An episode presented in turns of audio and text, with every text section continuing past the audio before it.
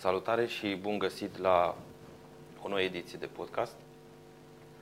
În acest podcast vrem să discutăm despre cum să întocmim un plan de afaceri, dar nu vom face referire la acele planuri standard pe care le găsim pe internet și care de cele mai multe ori sunt învechite.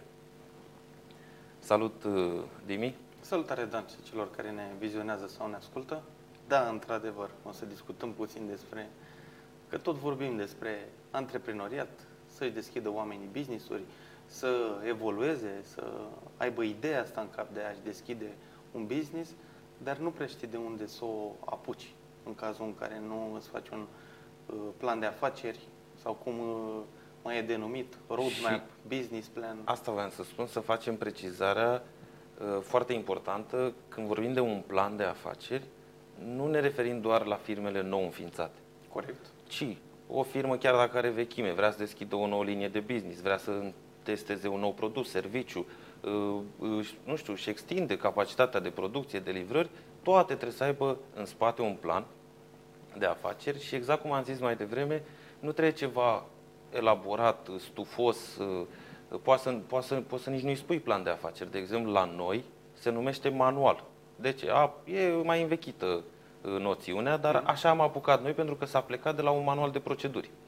Okay. De ce? S-au strâns multe proceduri, am zis să le punem în procese, am făcut fluxuri. Cred că le e cumva manualul companiei și exact. Acolo ai și, și viitorul. I-am lăsat și denumirea așa, poți să-i spui manual, poți să-i spui, să-i spui plan de cum afaceri. Vrei tu, cum vrei tu să-i spui, nu contează cine, cum îl denumește, important e ce conține. Exact. Și acum că am stabilit, am definit uh, ce înțelegem noi prin plan de afaceri, hai să discutăm un pic cam ce structură sau ce pași ar trebui să, pași minim pe care să-i atingă atunci când, repet, îți deschizi un business, deschizi un, o linie nouă în businessul existent sau pur și simplu îți analizezi businessul uh, anterior. De ce? Pentru că trebuie să fac încă o remarcă și un sfat, o recomandare. Planul de afaceri întotdeauna trebuie să fie dinamic. Dinamic. Asta voiam să fac nu o e paranteză. Ceva... Da. Lipit acolo, adică strâng, pleci de la început cu o variantă inițială gândită în perioada respectivă, având resursele și oamenii pe care îi ai, vrei să ajungi într-un punct X, dar peste doi ani, chiar dacă planul tău e pe zece ani, s-ar putea să evoluezi tu, s-ar putea să se schimbe piața, s-ar putea să vină o pandemie, un război. Adică... Asta voiam să spun, e cazul pandemiei. Păi dacă rămâneam la un plan stabilit acum trei patru ani de zile, ce făceam? Nu, tre- nu trebuia imediat să... să-l actualizez cu condițiile de piață. Deci întotdeauna trebuie să ne uităm la el, e ceva dinamic, îl analizăm, analizăm business-ul, cum am mai spus și în alt podcast. Nu trebuie să ne uh, oprim la o linie de business doar pentru că noi cu ea am început, sau cum e cazul meu, am început cu contabilitatea, de... firmă de contabilitate, rămân pe contabilitate. Nu. Încerc și alte linii de business, am încercat și aia, trag linie, văd dacă îmi place, o continui, da sau nu. Exact. Nu trebuie să renunț. Și mulți uh, mi-au zis treaba asta. Și cum vrei să renunți, nu mai aloci uh, resurse suplimentare acolo? Că tu cu aia ai început. Păi și... Dacă cifrele nu mai arată sau alte variabile... Că culmea e că arată și în creștere. Asta unii... Uh, de asta pare așa un pic paradoxal. Adică ție îți aduce, e în creștere... Și uh, ce faci? Uh, nu mai ești, nu bași toate resursele acolo? Și eu le spun așa, uh, și e valabil pentru orice tip de business. Ok, merge, dar eu nu mă gândesc azi sau anul viitor. Eu mă gândesc, îl văd peste cinci ani. cinci ani. Păi să revenim la condițiile actuale de piață. Și nu are treabă neapărat pandemia, doar a accelerat tehnologizarea. Da? Da? Bun. Uh, prin cinci ani, contabilitatea o să fie enorm de mult schimbat. Să fie foarte automatizată. Dacă tu asta nu simți acum în business-ul tău, că tehnologia trebuie să fie în orice tip de business, da? Și automatizările sunt de fapt cheia, esența, corect, da. Tu asta nu înțelegi, când o să-ți dai seama? Peste cinci ani? Păi peste cinci ani n-ai, tu n-ai cum să mai concurezi cu mine. Ești departe. Păi, da, departe înapoi. Trebuie mereu să te gândești previzionat a ceea ce se va întâmpla, astfel încât să rămâi în trend, să rămâi în tehnologiile actuale care se folosesc.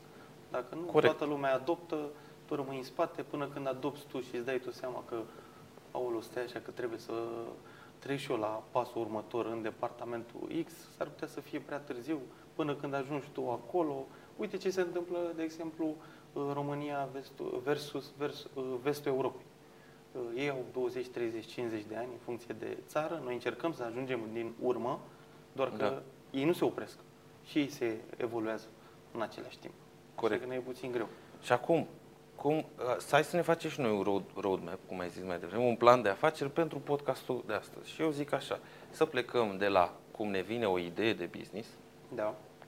Cum o punem pe hârtie, ce pași, ce, de ce resurse avem nevoie și să, să încercăm să o implementăm spre sfârșitul, până la sfârșitul podcastului. Da. Și atunci, haideți să plecăm de la idee. Bun, avem o idee. Da. Aici, eu fiind obsedat de tipare, am văzut foarte multe și la mine și la alții, care vin și îmi spun idei sau uh, le aud. Și zic că uh, am o idee foarte bună. Pentru ei e foarte bună. Ei încă n-au testat treaba asta, ci da. Doar le-a venit, s-au îndrăgostit de ideea lor. Primul lucru pe care îl faci, când ai o idee, le spui prietenilor, cea mai mare greșeală. De ce? Aici vei avea două alternative mari și late. Unu, e super ideea, apucă-te, dar o să constați, probabil peste uh, un an, că s-ar putea nici măcar, nici măcar prietenul tău să-ți fie client. Chiar dacă a zis super ideea, după aia o să vezi că nu dă bani pe idee, că aici e problema. Da. Nu dacă ideea e bună, ci să vezi dacă potențialii clienți dau bani pe ideea ta. Exact. Bun. Sau doi, negativiștii, cum am mai discutat fix în podcastul trecut, în ediția șapte, care o să zică nu merge, nu e bine, lasă-te și dacă ți-au zis șapte, ai toate apare șansele. Frică, le frică lor automat și ei răspundeți frică mai departe și da. Nu te împing.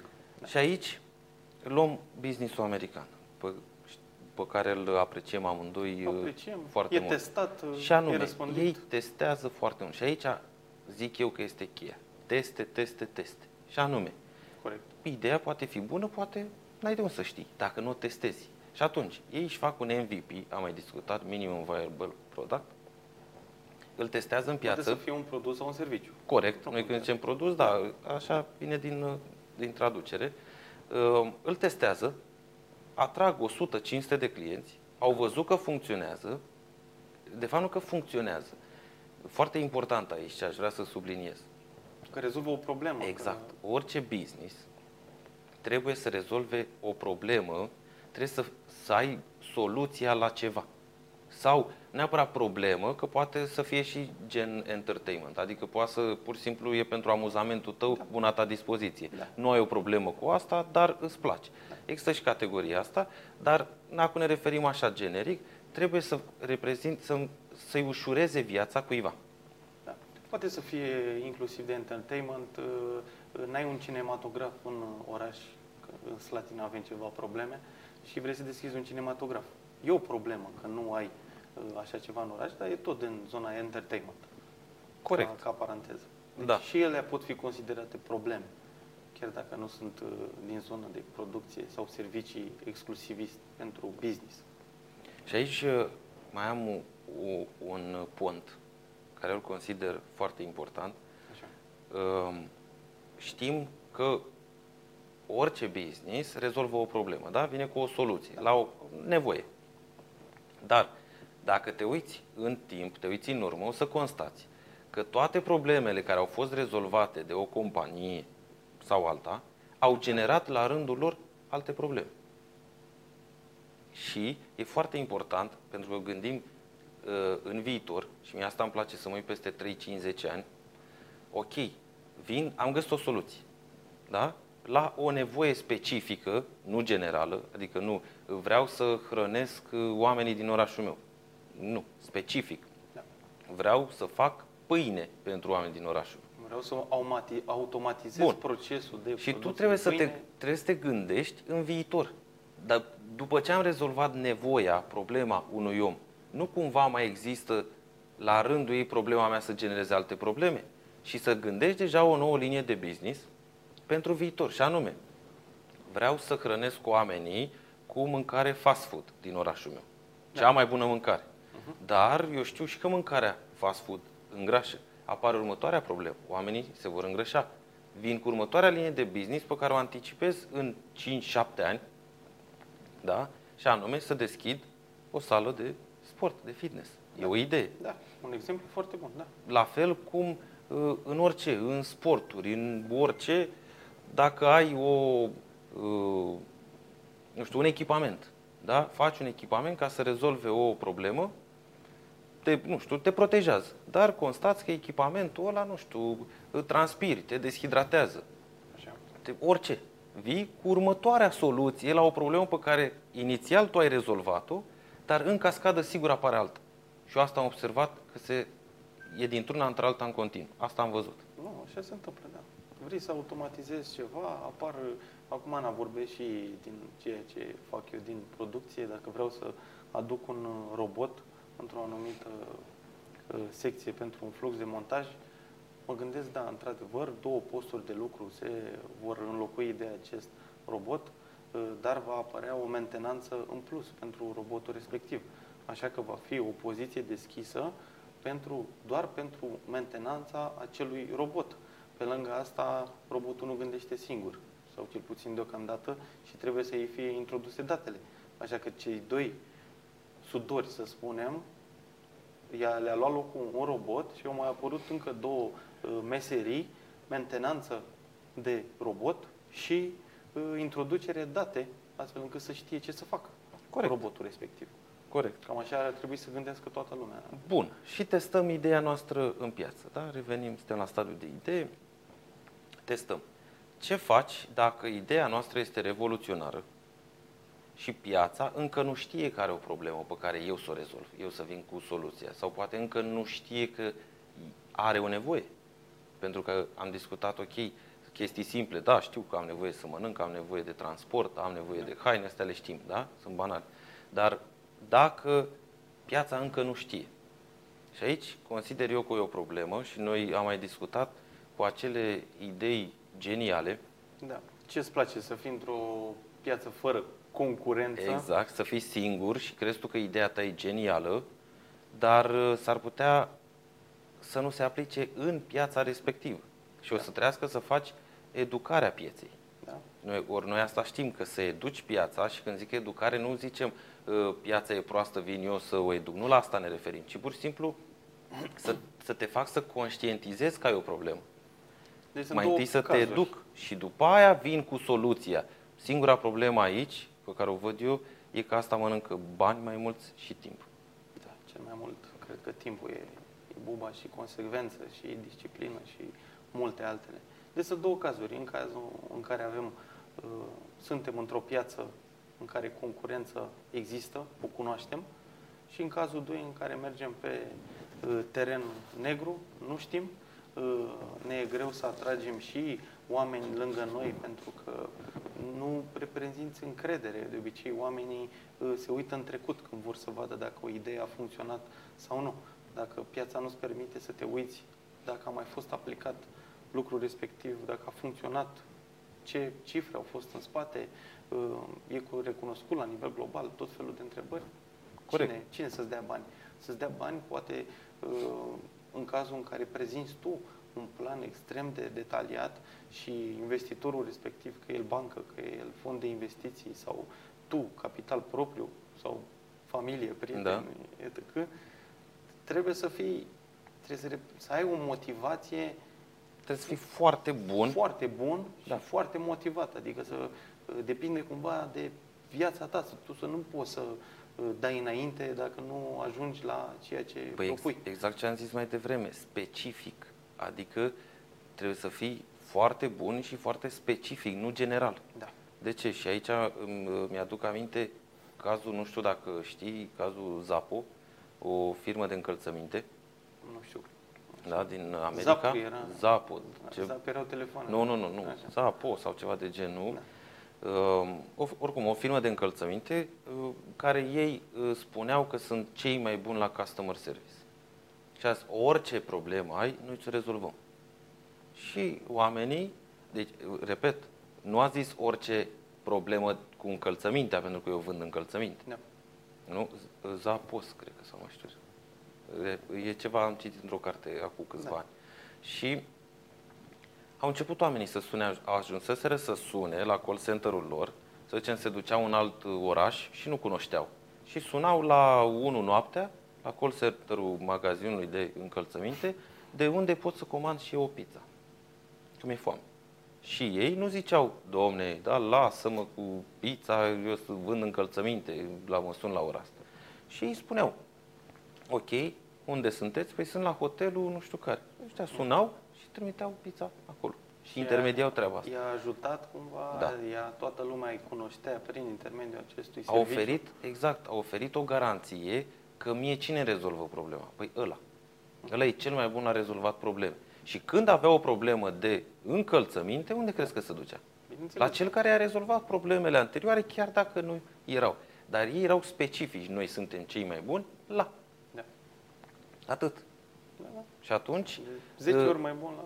Exact. Și atunci omul, clientul, când are o problemă, are o nevoie și își pune întrebarea, dar eu acu, sau unde mă duc sau pe cine sun, imediat îți vine. Păi ăla, ăla, pentru că doar ăla e cel mai bun la.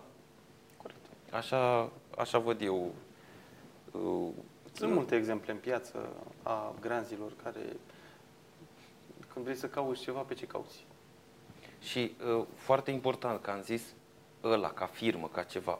Aici, foarte important, și asta am spus-o și la workshop-ul cu Ilie Pană, când a venit la noi, la Slatina, și am zis că în viitor eu nu mai văd să mai, omul să mai scoată atât de ușor bani din buzunar ca să cumpere un produs sau serviciu la o simplă reclamă pe internet. Acum funcționează, în creștere economică funcționează, oamenii au zis, văd o reclamă, le apare o firmă, da. N-au cunoscut-o, nu știu de firma aia, n-au mai cumpărat niciodată de acolo, dar ce îmi vinde? Păi îmi vinde o pereche de încălțăminte, cât e? două sute de lei, o iau.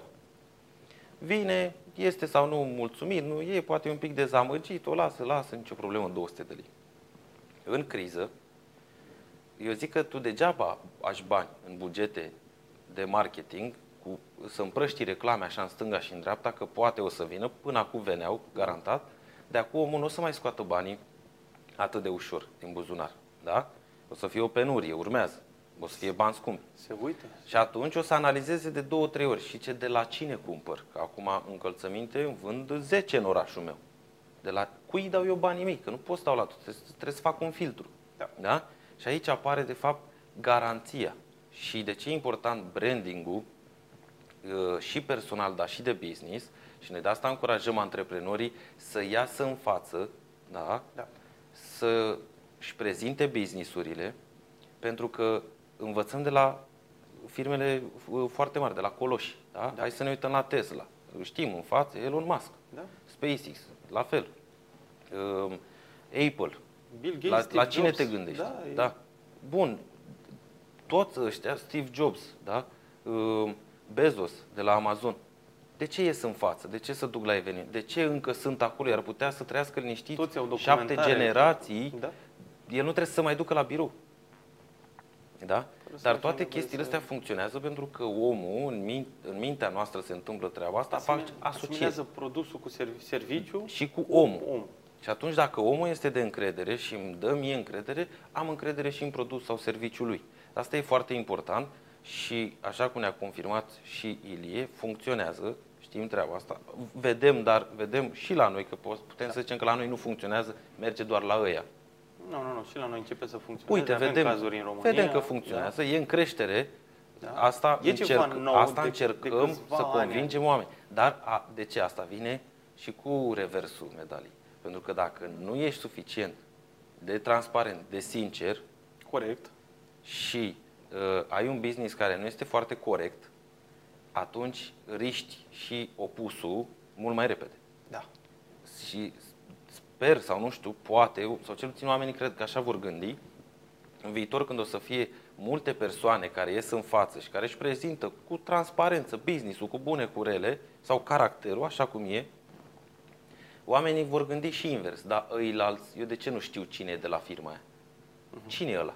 A, e cineva obscur prin adică spate. Cumva o să se schimbă și o să fie obligatoriu. Eu cam la, așa, la un moment dat. Eu cam așa cred în următoarea. Cine e în fața acestui? Cine e, da, cine e business-ul ăla? Ok, da. Văd un titlu bine, sau văd un anunț. Poate să fie o persoană sau un grup de persoane. Nu contează. Da. Sau o comunitate. Sau o comunitate. O, care e... dezvoltarea comunităților, da? Asta va fi cheia în următorii ani și ce vedem. Se întâmplă în Slatina peste zece ani?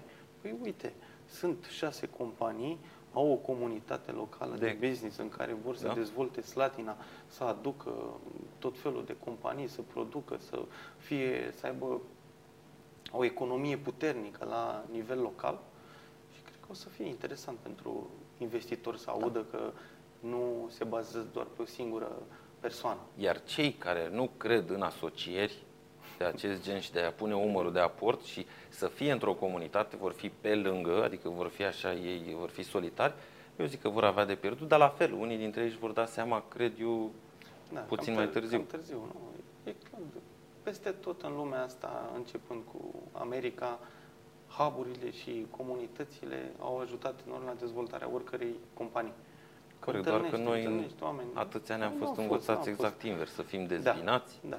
Să fim individualiști. Și exact. Acum, aici... bun, am vorbit la cam ce înseamnă un plan de afaceri, cam ce e important să îți pregătești ca pentru ideea de da. produs, serviciu. De... Bun, am, am ideea. Da, am ideea. Încep să, încep să testăm o, piața, să o testez. Să o testăm. Da. Avem informații ori din trecut, dacă suntem într-o piață în care e concurență. Ar fi bine. Ar fi bine. Ar fi bine. Și ăsta e al doilea capitol important al, al planului de afaceri. Deci prima dată am descris deci ideea. ideea. Ăsta e primul... Da, și cum plănuiesc eu să o rezolv. Deci, uite, adică am identificat-o. Strategia ta, gândirea cum ta, cum cred eu, canalul pe care serviciu. merg. Deci în primul capitol eu asta mi-aș face. Da. Uite problema din piață, uite soluția mea la problema respectivă. Cum vreau să fac treaba asta mai bine probabil decât ceilalți, dacă deja mai există ideea. Cum fac, pe ce canale... mă promovez în ansamblu. Deci facem o descriere a da. ideii noastre. Da, corect. Doi, analizez competiție. Și aici îți dau un exemplu, exemple pot fi multe, dar îți dau unul foarte, foarte ușor de înțeles pentru cei care ne urmăresc. De ce o covrigărie a deschis fix lângă altă covrigărie? E un da? exemplu extraordinar. De ce? Știu, unii vor zice, din logică vine, păi da, e vadul format. Alții vor zice, bă, e o prostie, așa ceva. Păi da, cum? Ăla e acolo și te pui lângă el. Păi da, da, apare un aspect pe care l-am discutat mai devreme. Dacă eu știu că sunt mai bun decât tine și știu, am da. ceva ce tu nu ai, pentru că da. eu mi-am făcut o strategie, tu mergi clasic, an de an, te-ai bucura că trec oamenii pe la geam și iau cât un covrig. Eu știu că sunt mai bun ca tine, în ce sens? Poate mă laud cu o diversitate mai mare. Da? Poate nu sunt cel mai bun pe covrigi. Poate nu sunt cel mai bun pe covrigi, dar lângă covrig eu poate pun un croissant special pe care tu nu l-ai. Da. Și atunci are rost și uh, revenim la uh, ideea genială, da? Are rost să mă duc să deschid uh, cea mai bună patiserie sau cea mai bună covrigărie la țară unde nu e niciuna. Bă, într-un, într-o comună, să zicem, cea mai mare comună, nu știu, are cinci mii. Te gândești, mă, în asta nu e nicio covrigărie. Sau gata, într-un mic orășel. Mă duc eu, ideea mea e genială, nu e nicio covrigărie, eu acolo mă duc. Te duci și o să constați că nu merge, că nu funcționează. Dar nu ți-ai pus întrebarea dinainte să fiți, bă, dar de ce nu e nicio covrigărie acolo? Oare chiar sunt eu atât de isteț? Am văzut eu oportunitatea asta? Că poate nu e o covrigărie, poate o mai încerca și alții? Puneți întrebări. Puneți întrebarea, da? Înainte de a băga toți banii acolo. Da. Da. Și atunci, asta, asta e un exemplu foarte bun, și anume analizează-ți competiția, vezi unde sunt, vezi cum fac ei, tu fă mai bine și da, nu e nimic greșit să te pui lângă, și asta vedem și la noi în oraș. Da, corect. Întâmplător am, văzut, am, am dat. Văzut, am văzut da. și au succes, succes mai mare la, decât la, fostul. Exact, nu fostul, că acum funcționează. Le-a pregătit terenul. De foarte mulți ani acolo vedeam coada și acum întâmplător că stau la semafor și văd, da? Da? Da. În stânga la cel vechi, care face okay. lucrurile mereu la fel, da? Doi oameni în dreapta la șapte metri distanță, zece. Da, și no, David deschis. Oamenii vor nou, vor să fii dinamic, să vadă analizează produse noi. Piața, fii dinamic, nu te opri doar pentru că ai început și ai avut succes cu un business, că am discutat, și ai fost cel mai bun pe covrigi. Nu te mulțumi cu atât. Te mănâncă vremurile, te mănâncă. Acum totul se mișcă mult prea rapid. Dacă stai pe loc, mai vorbeam noi, ești dus. Câți competitori ar trebui să iei în calcul când te uiți la competiție? zece, douăzeci, trei, trei, cinci. Nu trebuie să-ți bați capul cu prea mult, că după aia e prea multă informație. Cel mai bine îi identifici pe aia trei care sunt, îi urmărești, da. de aproape, prin rețele de socializare, prin produse, poți să ceri niște statistici referitoare la produsul sau serviciu respectiv, să vezi Uite, dau, care e piața. Exact. Îți dau un caz concret, da? De la noi, din manualul nostru, cum da. azi, din planul nostru de afaceri. Um, noi, ce, care e viziunea noastră? Noi ne dorim să tehnologizăm și să automatizăm cât mai mult business-urile. De aici da. am pornit, de aici, nu de aici am pornit, aici am ajuns. Da? L-am tot schimbat. Am tot actualizat la el. Primul lucru care a fost, a fost să-mi analizez competiția. Competiția, în cazul nostru, adică implementarea de softuri E R P și de automatizări de business, o reprezintă de obicei Big Four, adică companiile cele patru mari din domeniu contabil, fiscal, financiar, da. care se ocupă de așa ceva, dar și alte multinaționale. Nu am întâlnit companii mici. Bun? Am sesizat nișa. Evident, mi-am pus întrebarea de ce companii mici, altele ca mine, nu sunt. Și sunt doar cele mari. Pentru că cele mari, revin la problema de mai devreme, rezolvă o problemă, dar generează alta. Deci, rezolvă o problemă a unei companii mari, da. dar generează alta. Și eu am văzut ce problemă generează. Și acolo m-am dus eu. Deci, eu cum zic, îmi analizez competiția. Nu înseamnă că trebuie să mă uit toată ziua peste gard la ei, ce fac ei. Nu ai cum să ajungi acolo, sunt da. prea mari. Da, corect. Dar văd ce fac și ce lasă în urmă după implementare. Și caz concret, asta se întâmplă cu un client nou care au zis, dom'le, S A P numărul unu în lume. Și pur și simplu m-a bufnit râsul, pentru că le-am spus celor de acolo din birouri, zic că eu vă dau o înregistrare făcută acum o lună și ceva, uh-huh. înainte să ne întâlnim, în care exact asta am spus acolo. Am spus că cât de mare ar fi, nu au cum să o facă cum trebuie, pentru că, și l-am întrebat de ce. Și mi-a zis, au trimis o echipă slabă și ne-au cam încurcat mai mult. De ce? Ne-au trimis o echipă slabă. Da. Și asta, exact ce am spus și în podcast, și anume, uh, cel cu implementarea E R P, nu știu, al doilea, da. al treilea, da, al câtele. Al doilea. Da, exact asta am spus. Ei analizează, ei nu sunt uh, nelimitați în resurse, da? Stai puțin, ei au vânzări, da? Da, și vânzări, departament. Și te uite și te, și te cataloguează ca Corect. și client în funcție da. de veniturile pe care le au cu tine. Și te împart. Firmă mare, firmă medie, firmă mică, Corect. micro. Și la firmă mică. Și au mai și... multe echipe. Bă, au, exact. Și pe cine să trimită? Să trimită pe cel mai bun? Nu, că le-ai ocupat cu multinaționale, cu alte multinaționale, poate, la rândul lor. Că n-au, repet, da. nici ei departamente sau oameni nelimitat acolo. Corect. Și...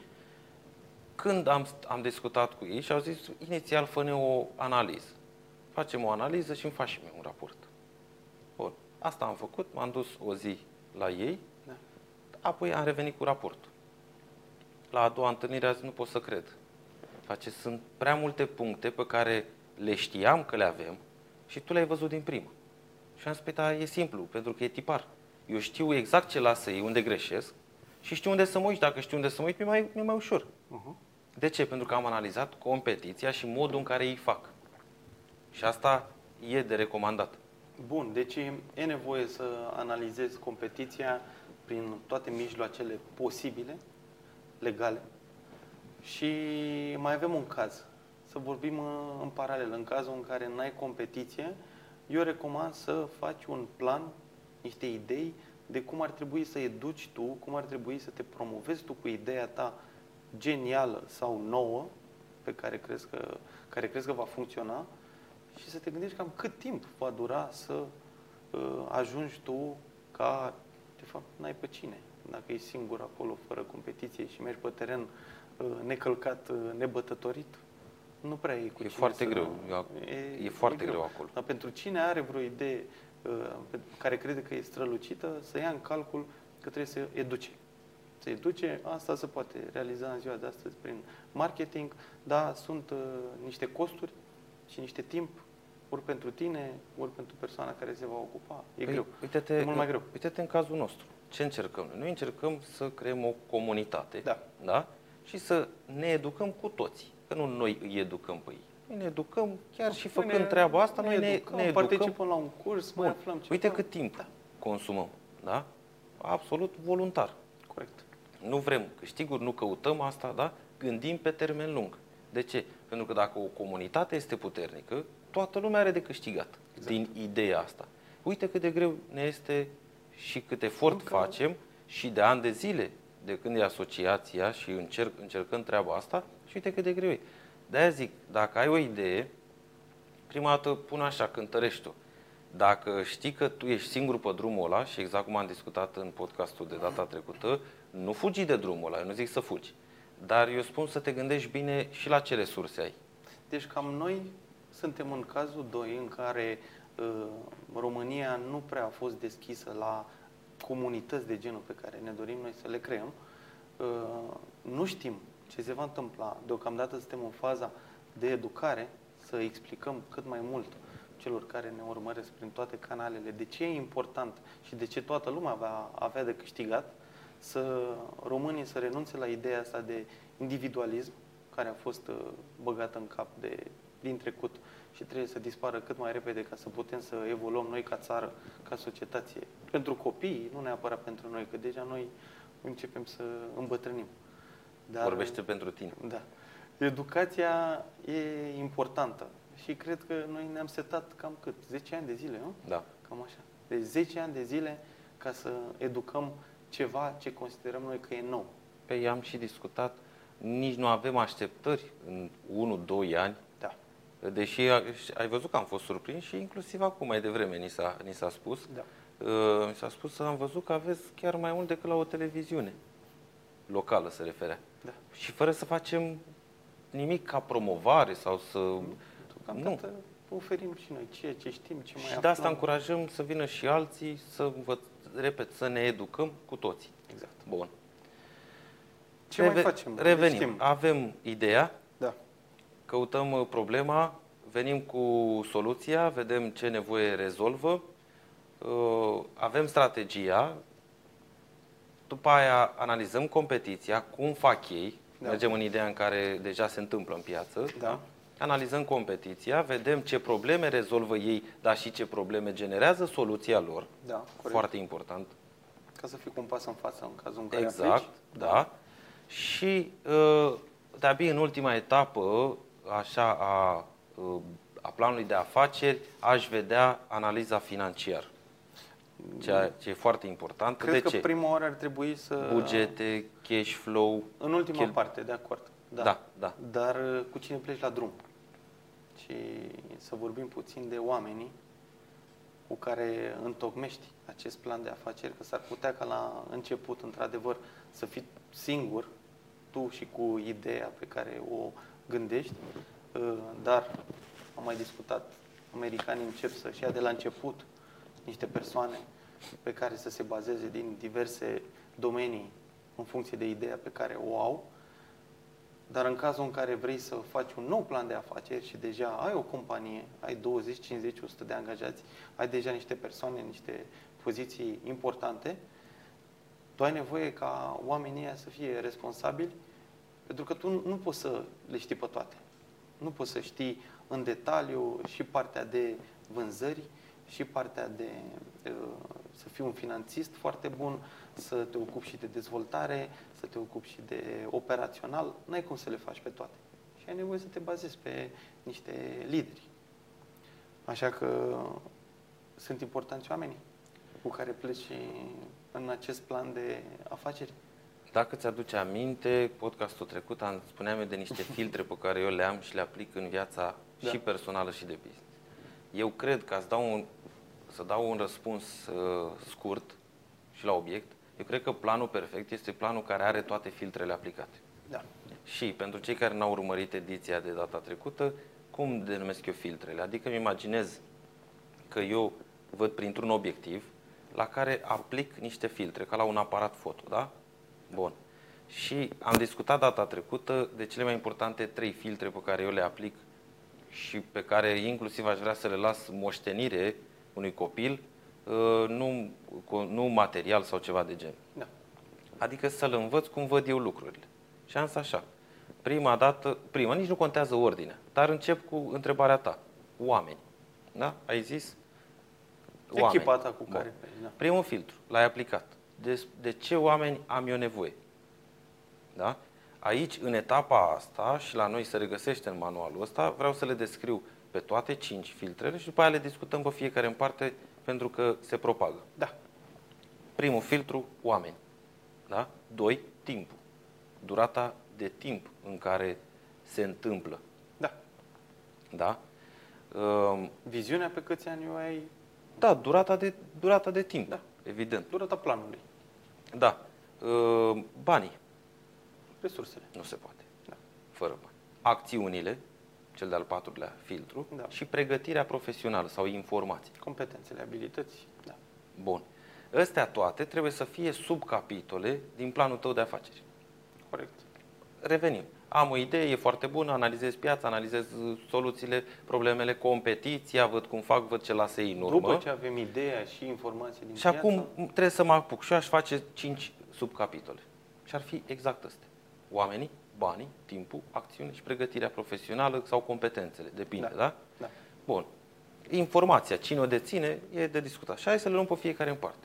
În primul rând am nevoie de oameni. Și asta, ca să ne înțelegem, poate am sărit treaba asta și aș vrea să o, să o spun acum. Când vorbim de un plan de afaceri sau de un manual, ăsta trebuie să fie ca o carte de vizită pentru clienții tăi, pentru angajații tăi, pentru bănci, investitori, bănci, investitori pentru potențialii candidați. Da? Și eu fac treaba asta. La interviuri, întorc laptopul și am o descriere în primă fază, da. Și cu ce vreau eu. Și zic, uite, noi lucrăm așa, ăsta e fluxul în mare, evident, da? Astea sunt principiile, asta am nevoie. Da? Crezi că poți, în momentul ăla, crede-mă, nu, nu-ți trebuie cinci minute să-ți dai seama dacă ai în față un om care e interesat să, să continue discuția sau pur și simplu l-ai pierdut, adică are privirea aia pierdută, da. Și își zice, hai, dar nu mai vorbi atât de îți mult, că aș de, cam vrea să plec. Că... De experiență acolo. Exact, îți cam dai seama, da? Ceea ce e un lucru Dacă bun. Dacă am mai trecut prin așa ceva. Ceea ce e un sau... lucru bun. Da. Deci, oamenii îi analizezi. Te uiți ce fel de oameni ai nevoie. Cum ce, spuneam eu, care sunt cei mai importanți oameni? Că uh, ai nevoie într-adevăr și de persoane necalificate, ai nevoie și de secretariat, ai nevoie și de anumite uh, departamente care pentru tine sunt esențiale, n-ai cum să funcționezi fără ele și în departamentul ăla trebuie să fie într-adevăr o persoană care să te ajute și să nu trebuiască să-i faci tu treaba, să intri tu în micromanagement acolo. După cum, după natura întrebării tale, e clar că te referi la un business mare. Da, acum sunt și puțin subiectiv. Da? Da. Foarte bine. De ce nu e greșit treaba asta? Pentru că tu, chiar dacă ai un business mic acum, tu trebuie să-l gândești mare de la început și tu trebuie să faci departamentele, să știi unde ești tu vulnerabil. E foarte important asta. Da. Adică eu știu că am niște minusuri undeva, caut cât mai repede să le umplu sau, dacă nu, aș merge pe modelul multinaționalilor, își păstrează strict activitatea de bază, la ce sunt ei cei mai buni, foarte buni, și restul externalizează. De ce? Asta e cel mai simplu, ai poți exact. Să pui condiții... Exact, e mai ușor de controlat. Da? Bun. Da. M-ai întrebat de ce oameni, care sunt cei mai importanți? Păi e clar că cel care livrează, și aici nu mă refer în adevăratul sens al cuvântului de livrator. Da. Ci cel care livrează, nu, cel sau. care livrează produsul sau serviciu, care trebuie să rezolve problema din piață. Da? Deci, uh, producția, ca să zic așa, și livrarea. Amândouă. Că e produs, că e serviciu. Vânzările, pe de o parte, departament separat, neapărat, obligatoriu. Da. Firmă mare, manager, dacă îmi zic manager, nu zic C E O, zic un manager de operațiuni. Dacă ești C E O și ești un bun director de vânzări, de exemplu, da. S-ar putea ca tu să ocupi foarte bine funcția aia și să ai pe cineva, altcineva ca C E O, de exemplu. Se da. Întâmplă și cazuri de genul. Dar în cazul în care ai anumite hibe, cum eu am, de exemplu, în uh, partea financiară, automat trebuie ca în zona respectivă să am o Asta persoană... Asta e al patrulea departament esențial care, pe care urma să-l spun, finanțistul. Da. Deci Când avem așa... Spune-te, rog, că te-am întrerupt. Avem uh, vânzările, da. Manager de operațiuni, da. uh, partea de producție-livrare, da. Da, cum ajunge la client totul, de când ia naștere bunul sau serviciu și până ajunge tot lanțul, da. Și finanțistul. Și le văd cele mai mari patru. După aia da. Mai sunt cele mai mari patru categorii, ca să zic așa, deci, pe care ori le ai, ți le crezi, ori îți iei oameni foarte buni, foarte competenți, oameni, da? Revenim primul filtru, foarte buni, ori dacă nu externalizezi, dacă nu poți să-i atragi. Pentru că te ajută să faci partea aia și gata. Păi da, și îți dau un exemplu. Vorbim de finanțist. Da? Aici e un concept greu înțeles, urmează în următorii Am ani, odată cu criza, da. Da, urmează, e în creștere, se simte, oamenii au, firmele mari au nevoie de așa ceva, dar să zicem că nu-ți permiți să stau la tine în companie opt ore pe zi și nici nu e productiv. Da. Că poate n-aș avea ce să fac. Faci o bugetare la început de trimestru. Exact, la o oră, două ore pe săptămână, două da. ore pe lună, nu știu, cum mi-au cerut. Dom'le, vreau să vii o dată, la nu știu cât timp, și îmi faci un raport. Și mai stăm și noi de vorbă douăzeci de minute și asta, dacă tu mi oferi, eu sunt mulțumit. Da, corect. Da? Deci, repet, departamentele astea clar trebuie să le ai. Dacă poți, din ceea ce ai acum, să convertești, să evoluezi, foarte bine.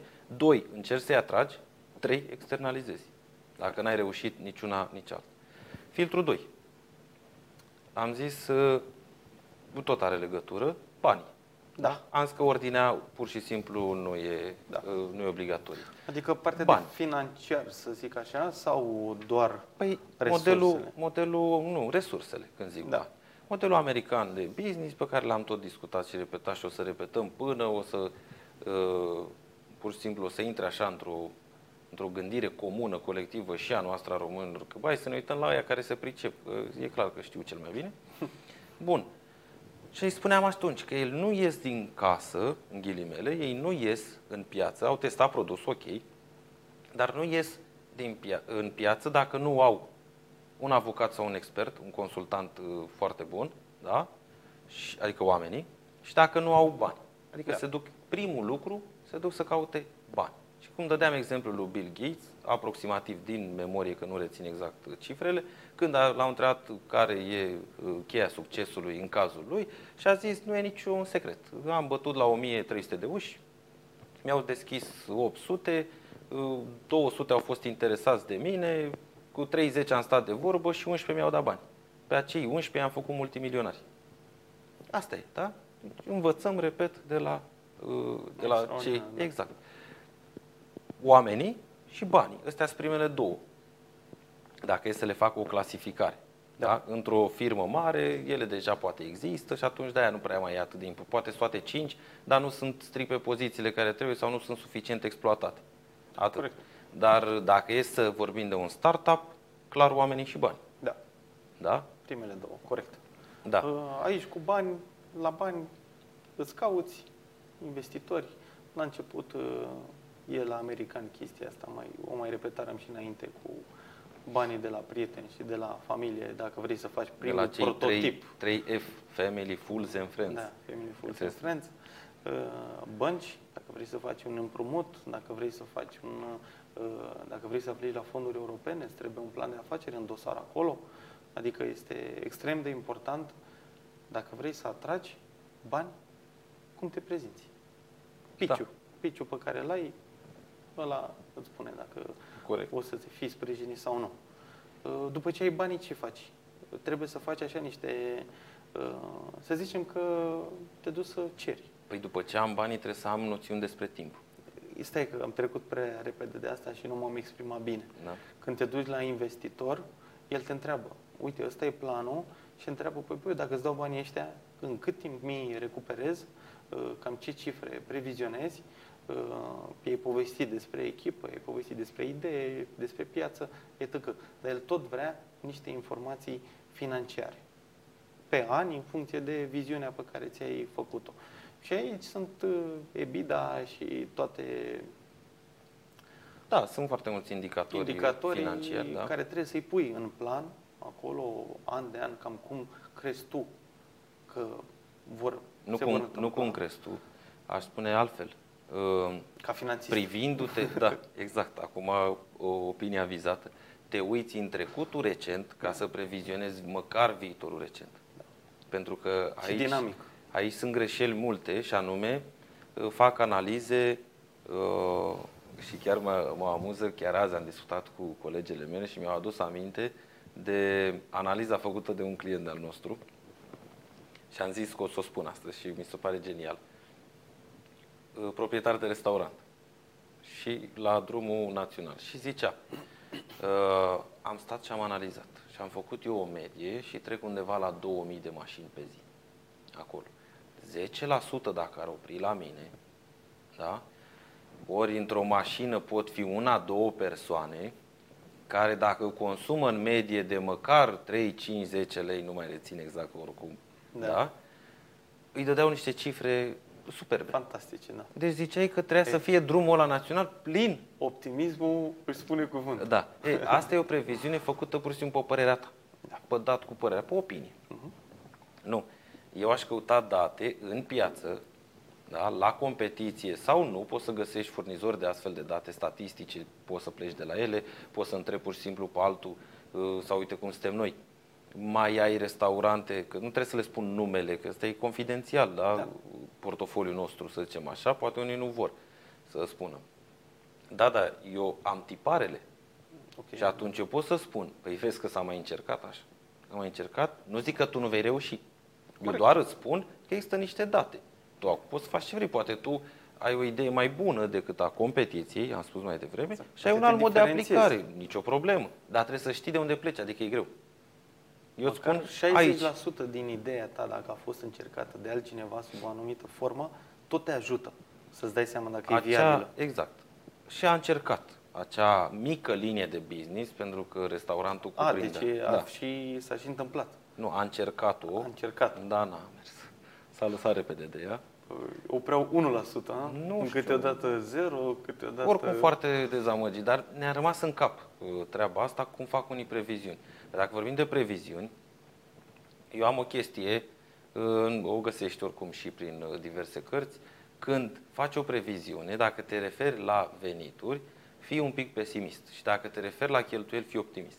Asta am învățat-o de la tine cu... Cu toate că eu aveam gândirea respectivă. Da, nu e ceva nou, nu e, nu am inventat apa caldă. Am înțeles-o, am încercat să înțeleg chestia asta, să-mi pun în ordine gândurile atunci când fac un anumit plan, să am o anumită gândire. Da, la venituri, deci nu fi optimist, gen oprezi zece la sută, ori atâția oameni, ori atâția mai lei. Mai nu. apare problema aia, nu. mai apare Dacă aia, se poate, deși e exagerat ce spun eu acum, dacă se poate, pleacă de la ideea că trei șase luni n-ai venituri. Din linia de business, din nișa aia. O pot susține, că mai știu și alt caz de cineva care a încercat în Slatina să deschidă un da. mic restaurant mai mult bazat pe catering, în care nu știu dacă a rezistat trei patru luni și a și închis, gata, a pus, a tras obloanele, cum se zice, și prima mea reacție a fost, ok, dar când l-ai deschis, tu ce credeai, că explodează din prima? Nu te-ai gândit, m-am și eu trei șase luni de chirie, am trei șase luni de salarii, am trei șase luni de taxe, de contabil, de consumuri, de materie primă. Nu s-a gândit la ce e diferențiat față de competiție, mai ales că era, el era nou pe piață. Adică pe lângă faptul că te-ai dus e... într-un ocean roșu, da? Că am Trebuie acolo chiar la restaurante, cu, în Horeca e, cu e crunt. Oceanul albastru, de fapt, că așa se numește cartea, da, da. Dar asta e, poate o să discutăm într-o altă ediție, o să facem și pe aceste nișe sau ocean roșu, ocean albastru, da. Că fac referire de ce culorile astea, pentru că autorul a zis că un ocean roșu este un ocean plin de sânge în care toți prădătorii se atacă între ei, adică e prea aglomerat. Da. Și că tu ar trebui să-ți creezi propriul ocean albastru, unde nu e nimeni de preferat sau foarte puțin, adică nu prea vă călcați pe picioare pe acolo. E bine să cauți, să nu fie nimeni. Nu, se referă la o nișă când zice treaba asta okay. de piață. Da, da. Nu adică, să fii singur acolo. Da, păi am discutat mai devreme, da, da, poate fi da. un risc, ești tu în bula ta acolo. Nu, exact. Ne referim la o nișă, adică să mergi, ce am spus la începutul podcastului, foarte specific, extrem de nișat. Da. Sau cum ziceam eu, că la început aveam o pagină de A patru de servicii pe care, când am deschis cabinetul, pe care le făceam. Păi și acum știu să le fac, dar nu mai vreau. Pentru că m-am dus nișat, și anume tehnologia în firme, tehnologizare și automatizare, cât mai mult, ca omul să intervină cât mai puțin ca să nu greșească sau să reduci costurile. Da. Că un roboțel sau un soft, da, să zicem așa, el face mereu la fel și e din ce în ce mai ieftin. Da. El. Omul tehnologia e din ce în ce mai, mai ieftin. Exact, și da? va fi din ce în ce mai ieftin. Da. Și tocmai de aia eu m-am dus nișat pe firmele care își permit, firme peste cinci sute de milioane de euro, care își permit și care au nevoie de tehnologie și de automatizări, pentru că ei le înțeleg. Exact. Da? De asta spun, fă-ți nișa, fă-ți oceanul albastru. Eu nu am pe nimeni, eu nu știu aici în oraș. O să te duci nu în zic, oceanul roșu. Nu zic doar în oraș. Păi oceanul roșu e piața firmei de contabilitate. Da. Eu din ăla am ieșit acum câțiva ani de zile. O să te duci și acolo. Da, am contabilitate în continuare, repet. Dar, dar să fii foarte bun. Și resursele mele nu mai sunt o sută la sută acolo, într-acolo. Acolo îi las pe ceilalți să se zbată. Exact. Și se zbat, crede-mă, i-am văzut. Se mănâncă între ei. Chiar așa e. Da? Rechinii, rechinii. Da. Bun. Să trecem la următorul. Oamenii, deci avem... banii, și am discutat Bani. de previziuni, bugete, facem da. și noi un cash flow, din ce da. trăim, putem să susținem trei șase luni. Pesimist, previzionăm optimism când... Pesimist exact la venituri, optimist da. la cheltuieli. De ce da. optimist la cheltuieli? Asta înseamnă că dacă am previzionat că am zece mii de lei pe lună cheltuieli, pune cincisprezece mii dacă se poate. Da. Pentru că sigur mai apar unele la care nu te gândești. Exact de la întrebarea de astăzi, care mi s-a părut absurdă la webinar, și ai zis, Dan, păi noi oferim în podcastul ăsta mai multă valoare și uite ce oameni avem în comunitate, când a întrebat un antreprenor cum face acest plan de previziune. Da. Și întrebarea mea, înainte să-i răspundă speakerul, răspunsul meu a fost, îți întreb finanțistul și în paranteză nu contabil. Da. Și ce îi se răspunde după aia? Păi caută un, un finanțist sau un consultant fiscal, deși aici a scăpat un pic, nu prea stăpânește da, domnul respectiv, da. consultantul fiscal, eu îmi mai mult pe fiscalitate, calcul de taxe, chestii din astea, nu. Finanțistul da, da, e mai vorbit, mult pe analiză financiară, vorbit, dar le-am discutat da. prima, prima ediție. Prima ediție da. Da. Dar și el a specificat, nu contabil. Contabilul ce te face praf. Dacă te-ai dus acolo, nu mai. Deci nu că nu știe, nu are pregătire acolo. Exact. Adică fără supărare, dar e altă meserie. Da. Bun. Și întrebarea lui a fost, cum îl fac eu? Păi cum să te pricepi tu? Că sunt ani de zile de altă meserie pe care tu nu știi. Și am zis mai devreme, nu ai în departament, externalizează. Cere la altul. Pentru că te costă două ore pe săptămână de consultanță, timp de nu știu câteva luni, le bugetezi, exact cum ai zis și tu, care poate să te scape de cheltuieli mult mai mari, Dane, hai să pierderi spun, mult mai mari. Știi de unde vin greșelile astea? Cred eu că antreprenorii au impresia că dacă își consumă din timpul lor două ore și se gândesc că, mă, le învăț eu, au economisit bani. Au economisit bani. Cel mai mare greșeală. Aici, aici e cel, cel mai... că în momentul când nu se facturează, nu-i simți. Dar... în momentul în care începi să spui un preț pe oră pentru tine și recomand pe toată lumea, oricât de mic ar fi, oricât de mare, să-și pună și să-și catalogheze așa, mă, cât am stat eu pe speța respectivă, patru ore, șase ore. Noi am mai făcut niște calcule Știi în ultima bine, da. perioadă și eram, adică echilibrul era pe acolo. Da. Și a trebuit să fim foarte atenți să ne dăm seama dacă se merită investiția respectivă sau se merită sau să ne consumăm timpul. Sau o și am decis sau... să o dăm la altcineva, s-o la altcineva, am cerut prețul. Exact. De ce? Pentru că noi am fi consumat mai mulți bani. Și nici nu am fi avut pregătirea. Dar e foarte simplu. Să... și asta e valabil și dacă ești, și dacă ești salariat. Da? Și anume, gândirea veche, gândirea, hai să zic așa, învechită, nu vreau să folosesc alt termen, este că eu trebuie să-mi repar singur priza, eu pun gresia, eu îmi pun parchetul, eu repar ușa, eu repar mașina, eu fac schimbul, eu da. toate cele. Da? Zici că ai economisit bani. Și vedem bine că nu prea e în regulă așa, pentru că dacă era așa, probabil așa făcea și germanul, făcea neamțul așa și vedeam că e bine că ăla face și noi, dar vedem că el face exact invers. Și ne uităm unde e Germania, unde e România. Deci e clar că el face bine. Și anume, la neamț, unul pune șurubul, unul pune piulița, al treilea înșurubează. Da?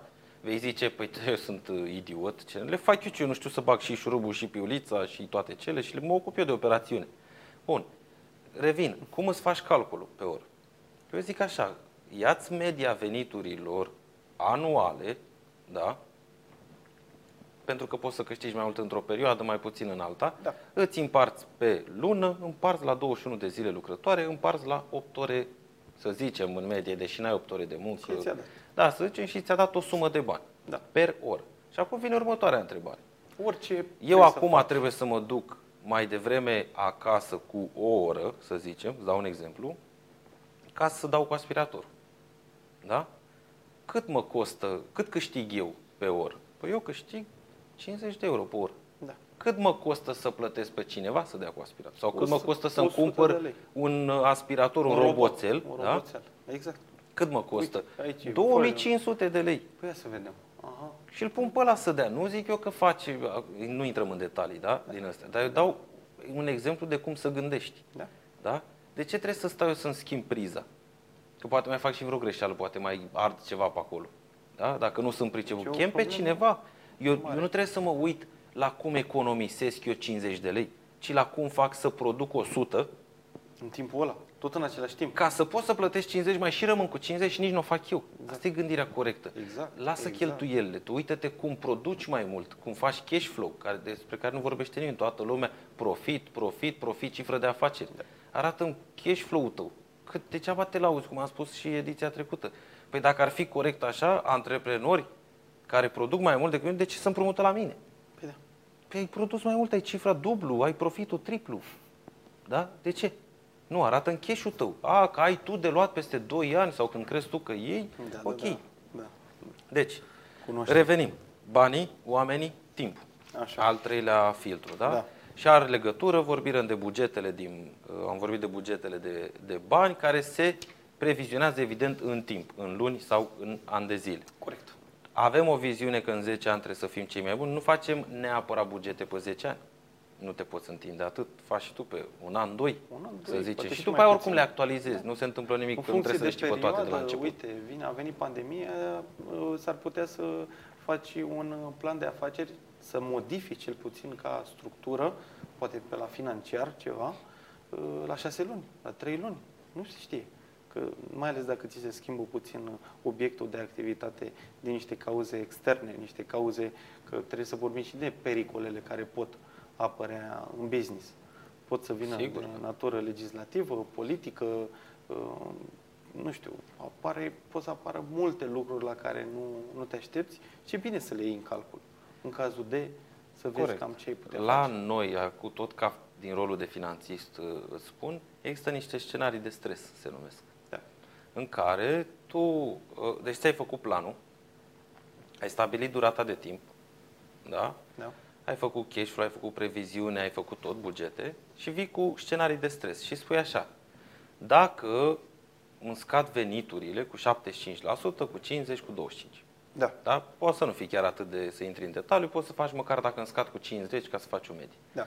Dacă îmi cresc cheltuielile, dacă îmi scade durata de timp, sau dacă îmi crește durata. Adică nu, de ce îmi scade? Că eu teoretic am control acolo, dar se poate întâmpla să vină un factor extern, un pericol de care ai zis mai devreme și eu să nu pot să gestionez, trebuie să întind această perioadă de timp. Nu? Da. Eu credeam că în șase luni ajung acolo, dar vreo trei luni a trebuit să stau pe bară, deci e clar că trebuie să o reiau. Da.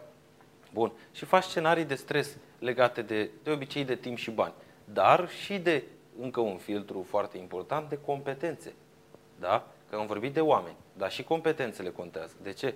Că dacă uh, un furnizor un, care e externalizat sau un manager foarte bun dispare din schemă sau se întrerupe un contract da. Sub orice formă, ori angajatul pleacă în altă țară, ori, Doamne ferește, vreun eveniment tragic se întâmplă peste noapte, ori cu mine te cerți și eu de mâine nu-ți mai prestez servicii, tu trebuie să, planul ăsta trebuie să le ai. Compania trebuie să meargă înainte aceste, și nu trebuie să te surprindă. Exact. Pe aceste scenarii de stres, pe pericole. Deci cumva, sau poate un control, poate o amendă neprevăzută. Păi sau... și eu am mai auzit uh, o chestie la un antreprenor tânăr. Păi la ce să mă gândesc la lucrurile astea? Că o sută la sută nu mi se întâmplă și pe lângă asta nu vreau să fiu negativist. Corect. Și așa e. Știu ce zici. Uh, e și un citat.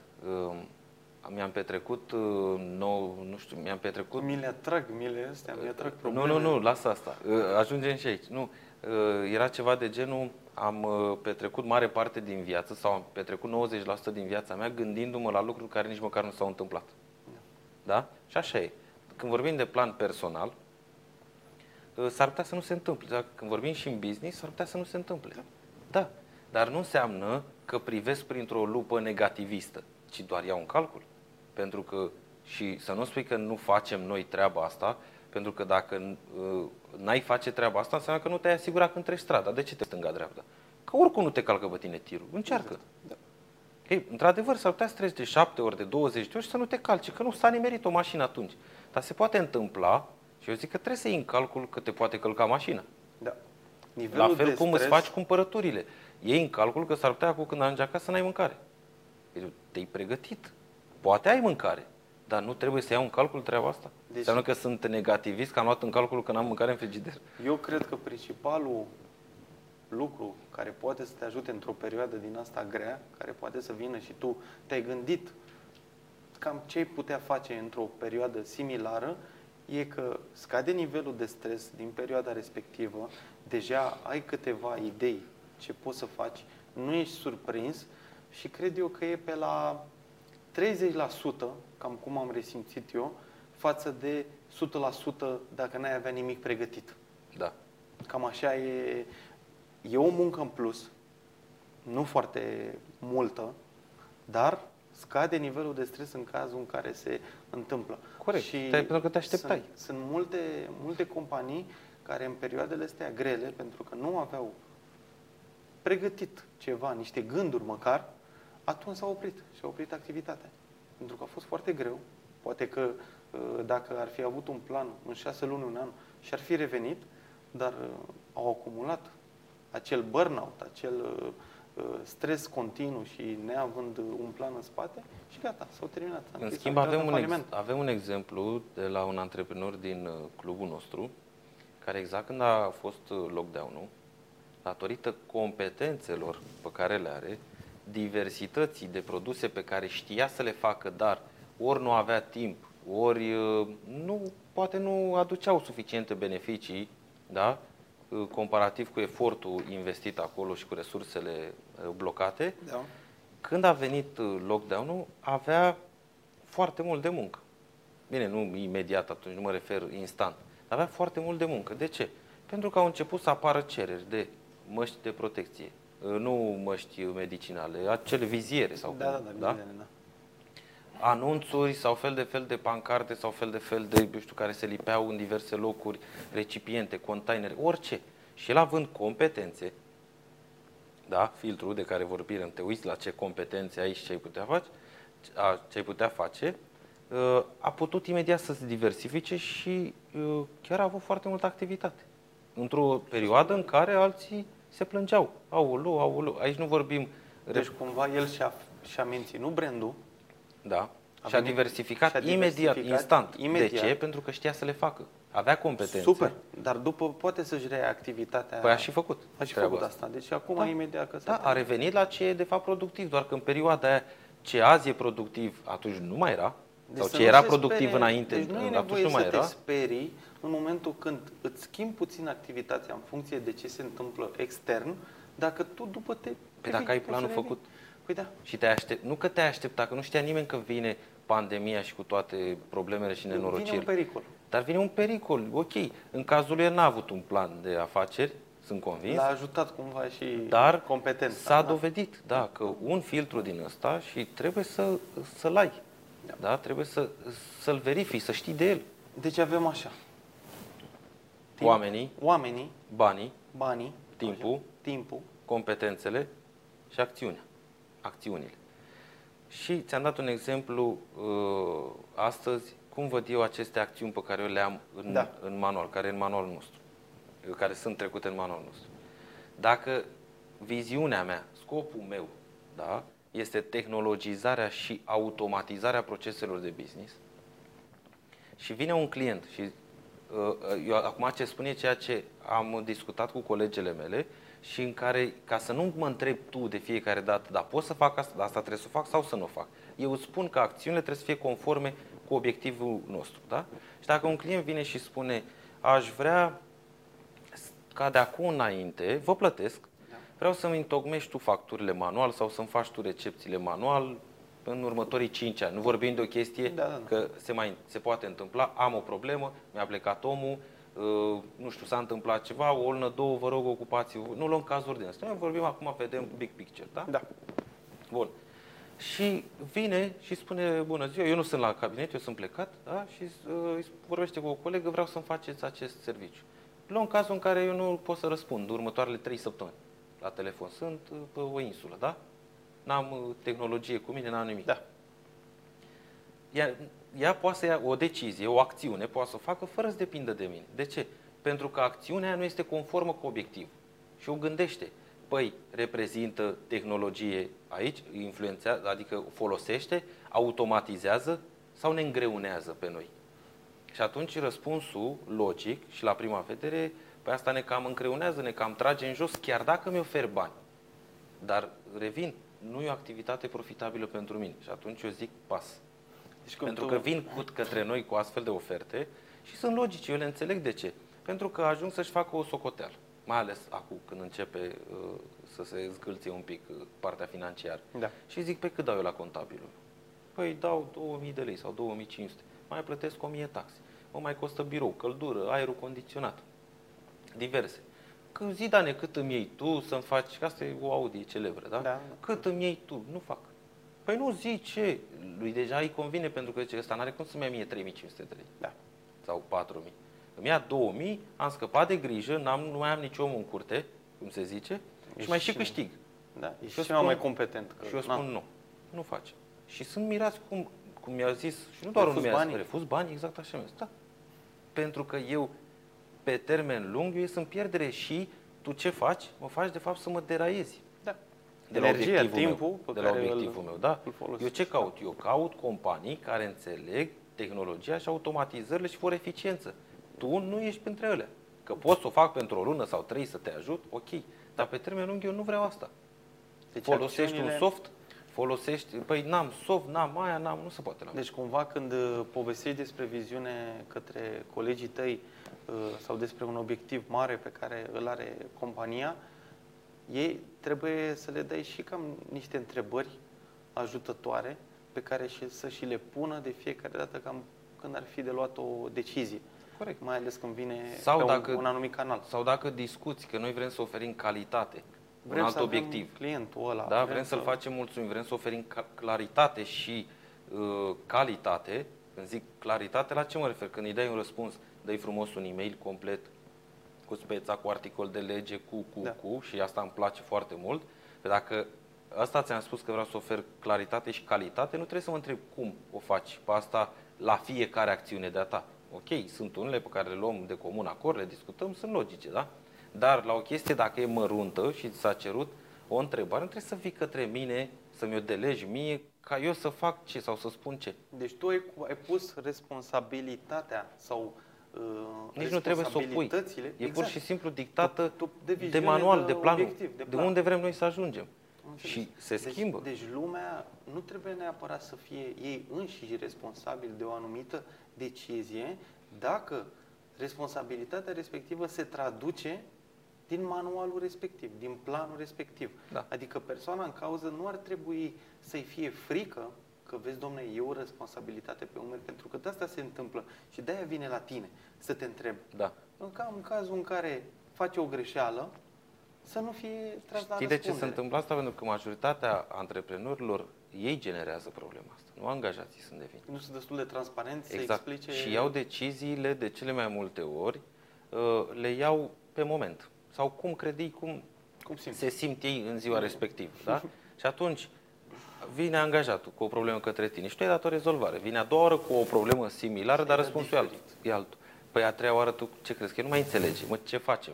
Și, și eu fac greșeala asta. Și mai, de ce? Pentru că avem anumiți clienți, da, dintr-o anumită categorie, care au nevoi specifice și la care se întâmplă odată la nu știu cât timp, deci totul e liniște un an da. de zile și își cere omul ajutorul pe o problemă specifică odată într-un an. Nu poți să zici nu. Da?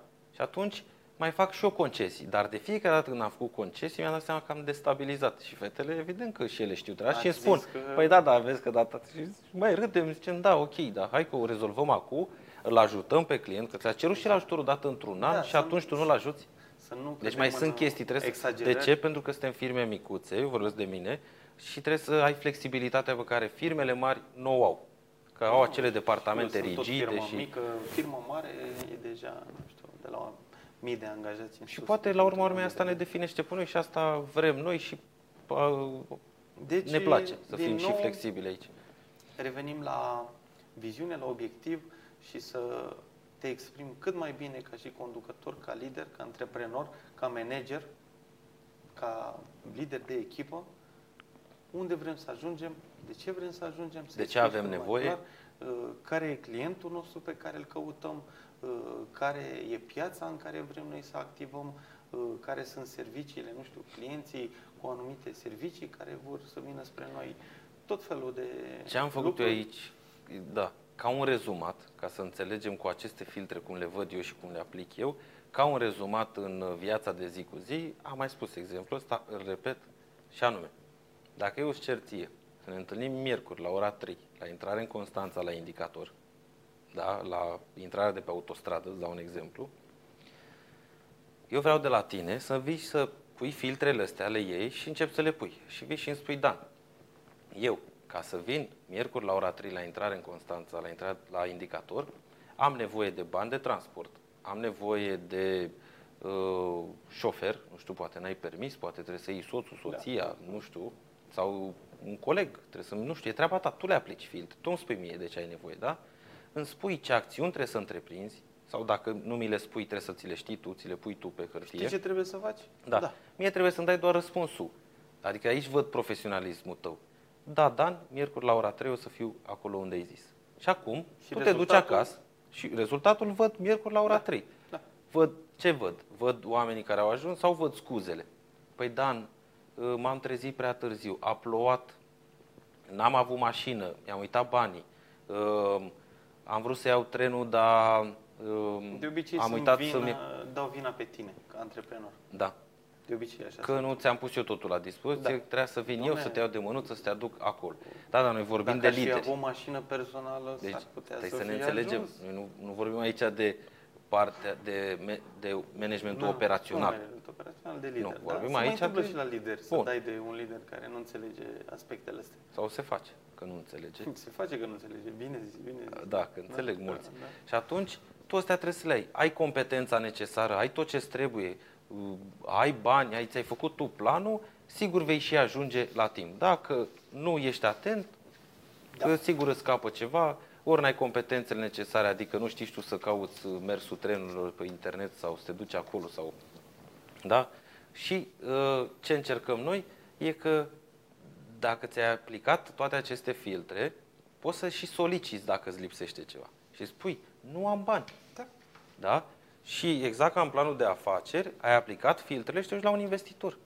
Și zici, uite, am oamenii necesari, am o echipă genială, am cel mai bun inginer din oraș, am cel mai bun finanțist, am cel mai bun plan de afaceri. Da? Ia uite, am luat în calcul totul. Nu neapărat cel mai bun, că acum poate să sune așa, ca toată lumea să-și caută cel mai bun într-un anumit domeniu. Așa ar fi bine. Nu, dar un investitor își dă seama măcar dacă e un plan serios, da. bine pus la punct. Da, se da, vede. Da, da. Se vede. Valoarea planului. Dacă e structurat, corect, bun. Ai echipă, ai oameni, ai competențe, că de asta am cel mai bun inginer din oraș.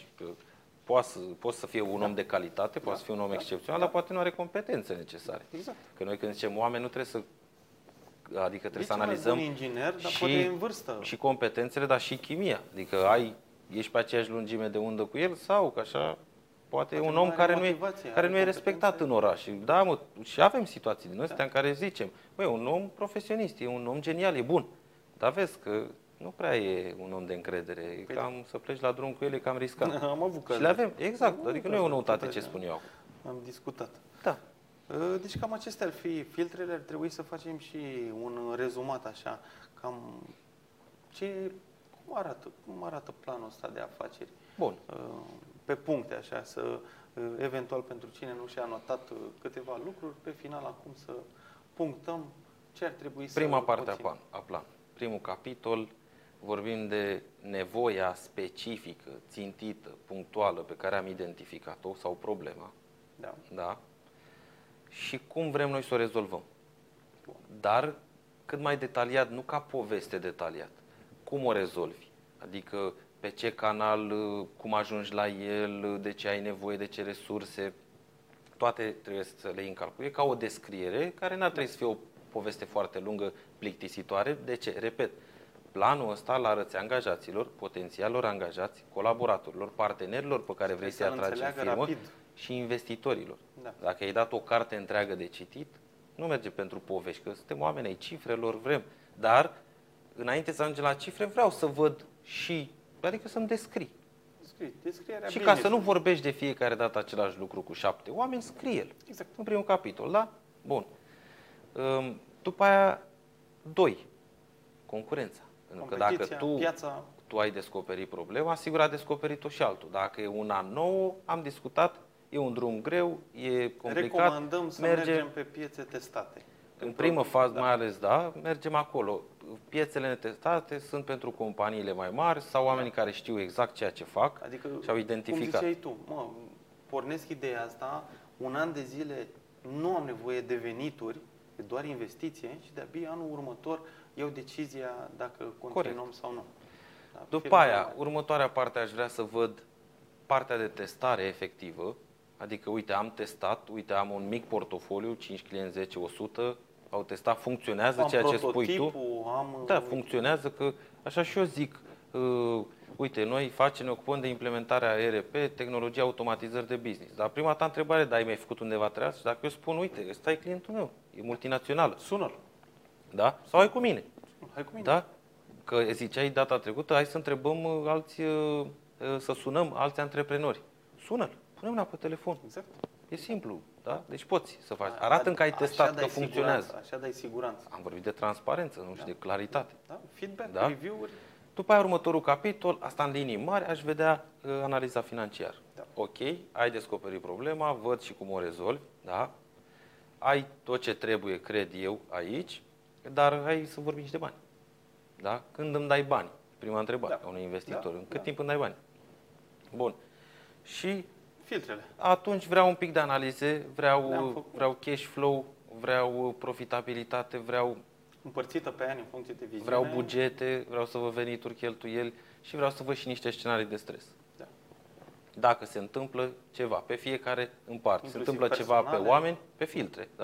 Da. Se întâmplă ceva, îți pierzi cea mai bună echipă cu care te-ai lăudat cu ai. Pe care te-ai lăudat cu ai. O pierzi, hai să vedem ce se întâmplă. De unde iei următorii oameni? Că dacă tu, inginerul tău cel mai bun, este un inginer, nu știu, horticol, îți dau un exemplu, da. și are optzeci de ani. Există zece la nivel național. Și sunt zece în țară cei mai buni. Tu te lauzi, băi, eu l-am pe unul din zece, ok, dar prima mea întrebare e cum recrutezi, cum recrutezi pe următorul dacă dispare ăsta, da?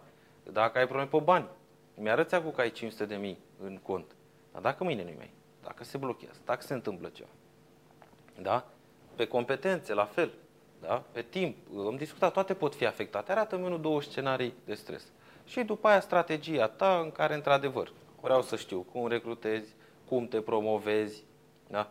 Cum păstrezi ceea ce ai. Foarte important. Și aici mă refer la colaboratori, angajați, parteneri. Că nu înseamnă că dacă e partener cu tine în afacere, e și obligat să stea toată viața. Poate să iasă oricând. Și atunci mie vreau să-mi arăți cum iei altul, cu, da? și cum îl ții. Da. Sau, mai mult, cum îți evaluezi personalul, cum îl păstrezi pe cel mai bun, cum îi arăți eficiența, productivitatea muncii, că poate te lauzi că ai două sute de salariați, dar eu știu și că în perioada de criză o să-ți fie greu să ții două sute de salariați. Corect. Și eu vreau să-mi arăți cum ai fi în stare să funcționezi cu o sută. Și dacă tu spui, Dan, n-am cum cu o sută, asta ce înseamnă? Înseamnă mai multe probleme, doar una. În primul rând că te destabilizează financiar, dar doi, dacă vorbim de exemplu de sectorul construcțiilor și tu îmi spui mie că mâine îți găsești foarte ușor o sută de oameni, eu din start am zis, nu știi ce vorbești. Exact. Încep da? să pun semne de întrebare. Exact. Că... Și dacă fă scenarii de stres, mă, măcar unul pe fiecare filtru. Da. Da? Bani, oameni, timp, competențe, acțiuni. Da. Ce acțiuni trebuie să întreprind eu? Foarte important să, și asta chiar dacă l-am lăsat la urmă. O să reiasă destul de stufos planul respectiv și fiecare poate să și-l detalieze cât vrea. Asta nu înseamnă că dacă îl detaliezi trebuie să-l, ăla trebuie să-l și prezinți. Tu prezintă o, o variantă simplificată, nu prea simplificată, ar trebui să se treacă prin tot ceea ce ai spus mai devreme. Și aș vrea să închid eu cu ultima situație, ultima categorie din planul de afaceri, în cazul în care ai și un plan de exit.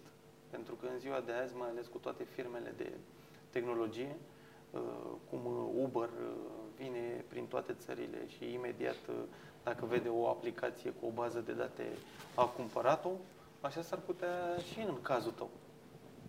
Și trebuie să ai o gândire în cazul în care vrei să vinzi la un anumit an, peste douăzeci, treizeci de ani, zece ani, așa cum gândești tu sau cineva care e competent să facă previziunea asta, am cum să vând. Că am pus astăzi o întrebare, nu știu dacă ai observat, nu. În cazul în care ai mai multe branduri și branduri care au produse și servicii distincte, dar toate se folosesc de aceeași infrastructură a unei companii.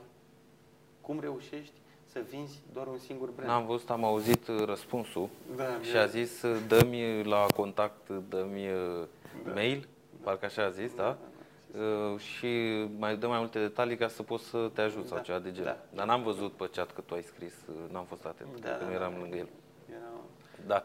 Adică, um... uite, și domnul respectiv a zis că e greu. Da. E greu să faci asta și dacă nu gândești de la început în planul tău chestia asta, s-ar putea să te trezești că nu poți. Chiar dacă vine cineva și îți face o ofertă generoasă. Să-ți vinzi, să-ți vinzi afacerea. Mi se pare cel mai tare lucru posibil. Da. Deci e apogeul unui antreprenor. Ăla e antreprenor. E ca, e ca în cripto, știi? Că profitul e când... Când vezi bani în cont, nu în aplicație. Nu în aplicație, când ești băgat. Da. Nu, mie asta mi se pare că și văd prea puțin, prea puțin oameni care gândesc, pentru că mulți se atașează emoțional de business-ul lor, bă, am început cu el cu douăzeci de ani, familia mea e implicată în el, multe, el aud multe chestii astea. Uh, nu, ideea unui business văzut ca un produs, deci să-ți construiești business-ul ca pe produs în sine. Vorbim mai devreme, identific nevoia în piață, da? E, e foarte tare, adică e apogeul, să-ți construiești tot business-ul ca un produs care să poată fi vândut. Și ce trebuie să faci? Păi trebuie să-l produci, să-l livrezi, să-l împachetezi. Deci gândești toată afacerea ca un produs, pe care după aia să o vinzi. Pe... Cum dai tu manualul ăla, știi? Da. Uite, ăsta e. Gândește-te că un investitor care vrea să-ți cumpere sau um, poate competiția, competiția, că nu e nimic greșit să vină, e mai mare decât tine, asta e, are bani, te cumpără. Păi da. Da? Dar nu te va cumpăra decât dacă, și sunt câteva exemple, ori ești o companie care deține foarte multe spații în toată țara și atunci el te cumpără pentru spații, nu te cumpără pentru business-ul tău și atunci pe el nu-l interesează planul tău de afaceri, ce previziuni tu îi pui pe acolo, EBITDA, nu-l interesează. De ce? El vrea să pună mâna pe locații. Da. Și atunci, atunci nu, dacă ești unul din business-urile, nu-ți fă probleme. Da. Că adică nu să aibă nevoie nimic de ceva ce tu deții da. în momentul ăla. Dar dacă are nevoie de oamenii tăi, să zicem... Pur și simplu, e un fond de investiții în spate, nu e competiția. Da. Care ei pur și simplu caută business-uri profitabile în care să investească. Da, aici nu trebuie să fii profitabil. Trebuie doar să te fii ocupat tu de deschiderea, de găsirea locațiilor, deschidere. Păi nu interesează ți decât locațiile. Dar noi nu vorbim de business-ul ăsta, aici nu trebuie să-ți faci prea mari griji dacă ești. Dar în schimb, dacă îți gândești afacerea ca pe un produs, tu trebuie să o știi, să o împachetezi și să o vinzi. Da? Iar investitorii știu treaba asta și la fel aplică și ei aceste filtre. Nu e suficient să ai o idee genială. Idei geniale au fost foarte multe și au murit. Da. Cum am mai spus, Facebook n-a fost prima platformă de socializare.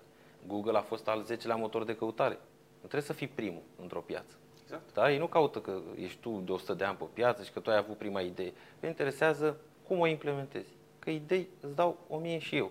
Dar prima întrebare când eu vin către tine cu idei ar trebui să fie, Dan, cum o facem? Cu cine o facem? Da? Ei, ei se uită în planul de afaceri. Ce echipă ai? Păi am cel mai bun de, am ăla, ăla, ăla. Firmele cu care colaborez, cu ea și cu ea. Foarte bine. Îmi oferă mie o siguranță. Că știu că ai ca partener lângă tine, uite, un alt investitor sau un furnizor. Da, da? Că și furnizorul e tot un mic investitor, că da. te creditează. Corect. Da? Cu da. bani, cu bunuri, cu da. servicii. Da. Da. Păi ia să vedem cine, cu cine lucrezi. Cu oameni, cu parteneri, cum am discutat. Adică trebuie transparență. Da. Ia să vedem, îți cunoști afacerea și tu vii și spui, da, fac parte dintr-o piață care este evaluată la două miliarde de euro, în care avem două sute de mii de companii. Și oricum procesul cele... ăsta, când lumea are impresia, nu mai gata, vând. Păi, trebuie să treacă doi ani de zile, cred că, minim. Ca da, să... durează. Dar deci, trebuie, să ia, trebuie să arăți că tu știi în ce piață ești. Că dacă tu ești ăla care vrea să vândă și să fie bun cu toată lumea și să vândă la toată lumea și tu te pricepi la toate, aia înseamnă că nu știi nimic. Știi câte puțin din fiecare, da. Dar în concret tu nu știi nimic, tu nu ești specific, da? Tu nu ești țintit acolo. Știi, ai habar, cum zic eu. E o da. diferență între a avea habar și a ști. Da. Când știi e una, ai habar, e... Ești specialist în ceva? Exact. Și atunci lui oferi claritate și siguranță. Bă, ăsta știe cu ce să mănâncă business-ul. De ce? Că eu ca investitor nu trebuie să știu. Adică eu dacă vreau mâine să investesc într-un business, într-o clinică medicală, eu nu trebuie să fiu medic sau doctor. Și nu mă interesează cum operezi tu. Dar eu dacă vin la tine și am banii necesari sau mai am încă doi trei cu mine, investitori, și zicem, păi ia să vedem, cum faci? Ai proceduri? Ai tot, ai oameni, e totul pe departamente, funcționează între ele sau stai toată ziua în telefon și te lauzi că ești mare patron? Consultant care să verifice toate lucrurile Corect. astea și te ia și te purică pe toate. Dar părțile. Și dacă nu vrei să o vinzi, da, la întrebarea ta, că am discutat despre cum o împachetez, da. cum o vinzi, da. când zic împachetat nu mă refer să păcălești, că n-ai cum să-l păcălești pe nu, nu, nu, Sigur, astea nu pot fi păcălite. Te disecă prin toate părțile da? și trebuie să fii... Știi cum e? Clientul nostru, stăpânul nostru. Asta, asta și pentru firmele care își doresc să iasă la bursă și în următorii ani o să fie bătaie pe bursa mică, nu mă refer da. aici, da? Pe aerul sau cum da. se numește. Da. Da. O să vezi că o să fie din ce în ce mai multe companii mai micuțe care își vor dori. Păi firma ta trebuie să fie lacrimă, iar aia nu faci că mă chem pe mine cu trei luni înainte să închizi tu bilanțul. Nu se face așa. Aia trebuie împachetată, cum zic eu, gândită de la început, o împachetezi și ai foarte mari șanse să o vinzi și e foarte bine dacă îi face treaba. Organizată, prezentată corespunzător, asta înseamnă împachetat, da. din ce înțeleg eu de la tine, să nu da. înțeleagă lumea exact ce spuse și Da, da, da. Nu, să, nu merge. Să-i dai o altă, vorbim de business-uri corecte, nu vorbim e, de... Normal, normal. Da. Bun. Cam asta. Da, deci am vorbit despre cum poți să întocmești un plan de afaceri. Am dat câteva exemple. Sper că, cum zicem de fiecare dată, măcar o idee să plece cei care, să plece cei care ne ascultă și ne vizionează și cred că o să fie mulțumiți. Ne vedem data viitoare. Super.